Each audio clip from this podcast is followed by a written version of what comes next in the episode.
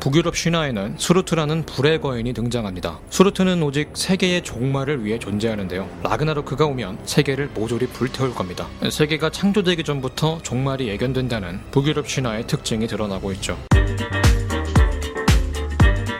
놀랍게도 이 종말의 씨앗은 로키의 사랑에서 시작이 됩니다. 로키는 거인의 혈통이지만 아스가르드의 신족인 시겐을 아내로 맡고 발리와 날이라는 두 아들을 낳습니다. 현모양처와 평범한 자식들, 나름 단란한 가정이었죠. 문제는 로키가 두 집 살림을 해요. 앙그르보다라는 거인과 사랑에 빠집니다. 이름부터 기묘한 여성인데 두려움을 만드는 여인이라는 뜻을 가집니다. 이 여인이 만든 두려움이란 로키와 낳은 세 명의 자식들을 가리킵니다. 예언은 이 아이들이 종말을 가져온다고 말해요. 미리 예언을 알고 있던 최고신 오딘은 아이들을 처리하기 위해 잡아오는데요. 제일 먼저 처분된 건 장남 펜리스입니다. 펜리스는 거대한 늑대예요. 성장하면서 신들을 압도하게 되고 신들은 그 크기와 힘이 두려웠습니다. 그래서 펜리스를 속박하기로 결정하고 니다벨리르에 사는 난쟁이들을 찾아갑니다. 이 대장장이들은 뭐든지 만들 수 있거든요. 신들은 절대로 끊을 수 없는 끈을 주문해요. 그렇게 글라이프니르라는 끈을 받아옵니다. 신들은 펜리스를 묶기 위해 유혹을 합니다. 네 힘으로 이 글라이프니르를 끊을 수 있다면 너의 힘은 위대한 명성을 얻을 것이다.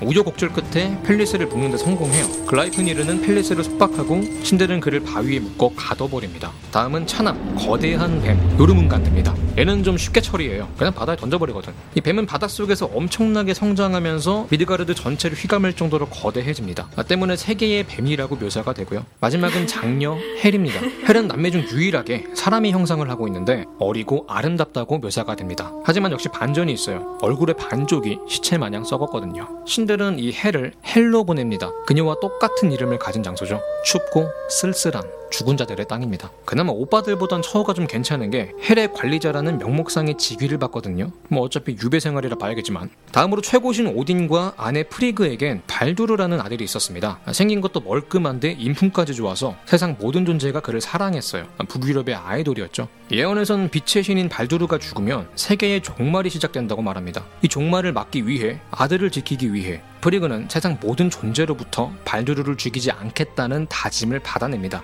모든 짐승, 벌레, 금속, 질병, 독, 불과 물 등 그 어떤 존재도 발두르를 죽일 수 없었죠. 절대로요.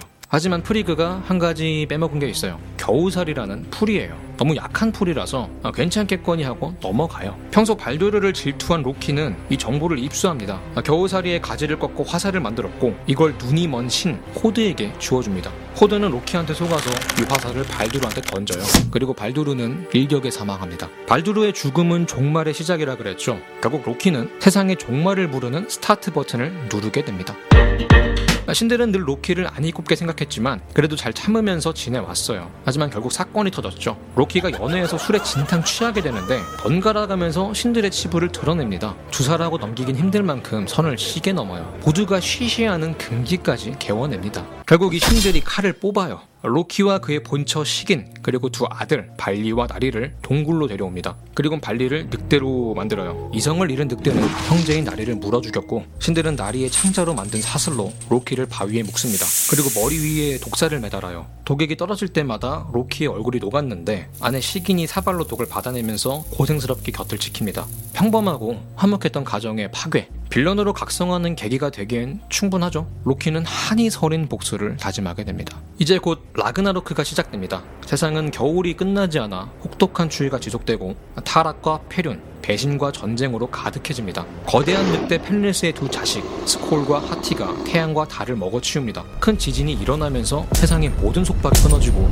이때 묶여있던 로키와 펜리스도 풀려나게 돼요. 펜리스는 아주 거대한 아가리를 벌리는데 위턱은 하늘에 아래턱은 땅에 댄 채로 그 사이에 있는 모든 걸 먹어치웁니다. 그리고 세계의 뱀 요르문간드가 독을 뿜어서 바다 위아래에 사는 물고기와 새들이 전부 죽습니다. 여기에 거대한 몸통을 흔들면서 해일과 홍수까지 일으키죠. 신들의 군대인 발할라의 전사들 에인헤랴르와 헬에서 올라온 죽은 자들의 군대가 맞붙습니다. 아스가르드의 신들은 거인들과 싸우고요. 그리고 이 전투에서 로키와 그의 자식들은 드디어 원수를 만납니다. 먼저 요르문간드는 최강의 신 토르와 붙어요. 열일이 얻어맞고 두개골이 깨져서 죽긴 하지만 쓰러지기 직전에 뿌린 독으로 토르를 죽입니다. 토르가 아홉 걸음을 떼고 죽었다고 해요. 늑대 펜리스는 오딘을 잡아먹습니다. 직후 오딘의 아들 비다르에게 입이 찢겨 죽어요. 이 비다르의 신발은 절대 파괴되지 않기 때문에 펜리스의 이빨을 견딜 수 있었거든요. 하거든요. 로키는 아스가르드의 문지기이자 모든 걸 볼 수 있는 헤임달과 싸우는데 두 사람 역시 서로를 죽이는 데 성공합니다. 보시는 것처럼 다 러브샷이에요. 누가 이기고 지고가 없습니다. 그냥 다 죽어요. 전부 다 죽는다고 보면 됩니다. 그리고 대망의 마지막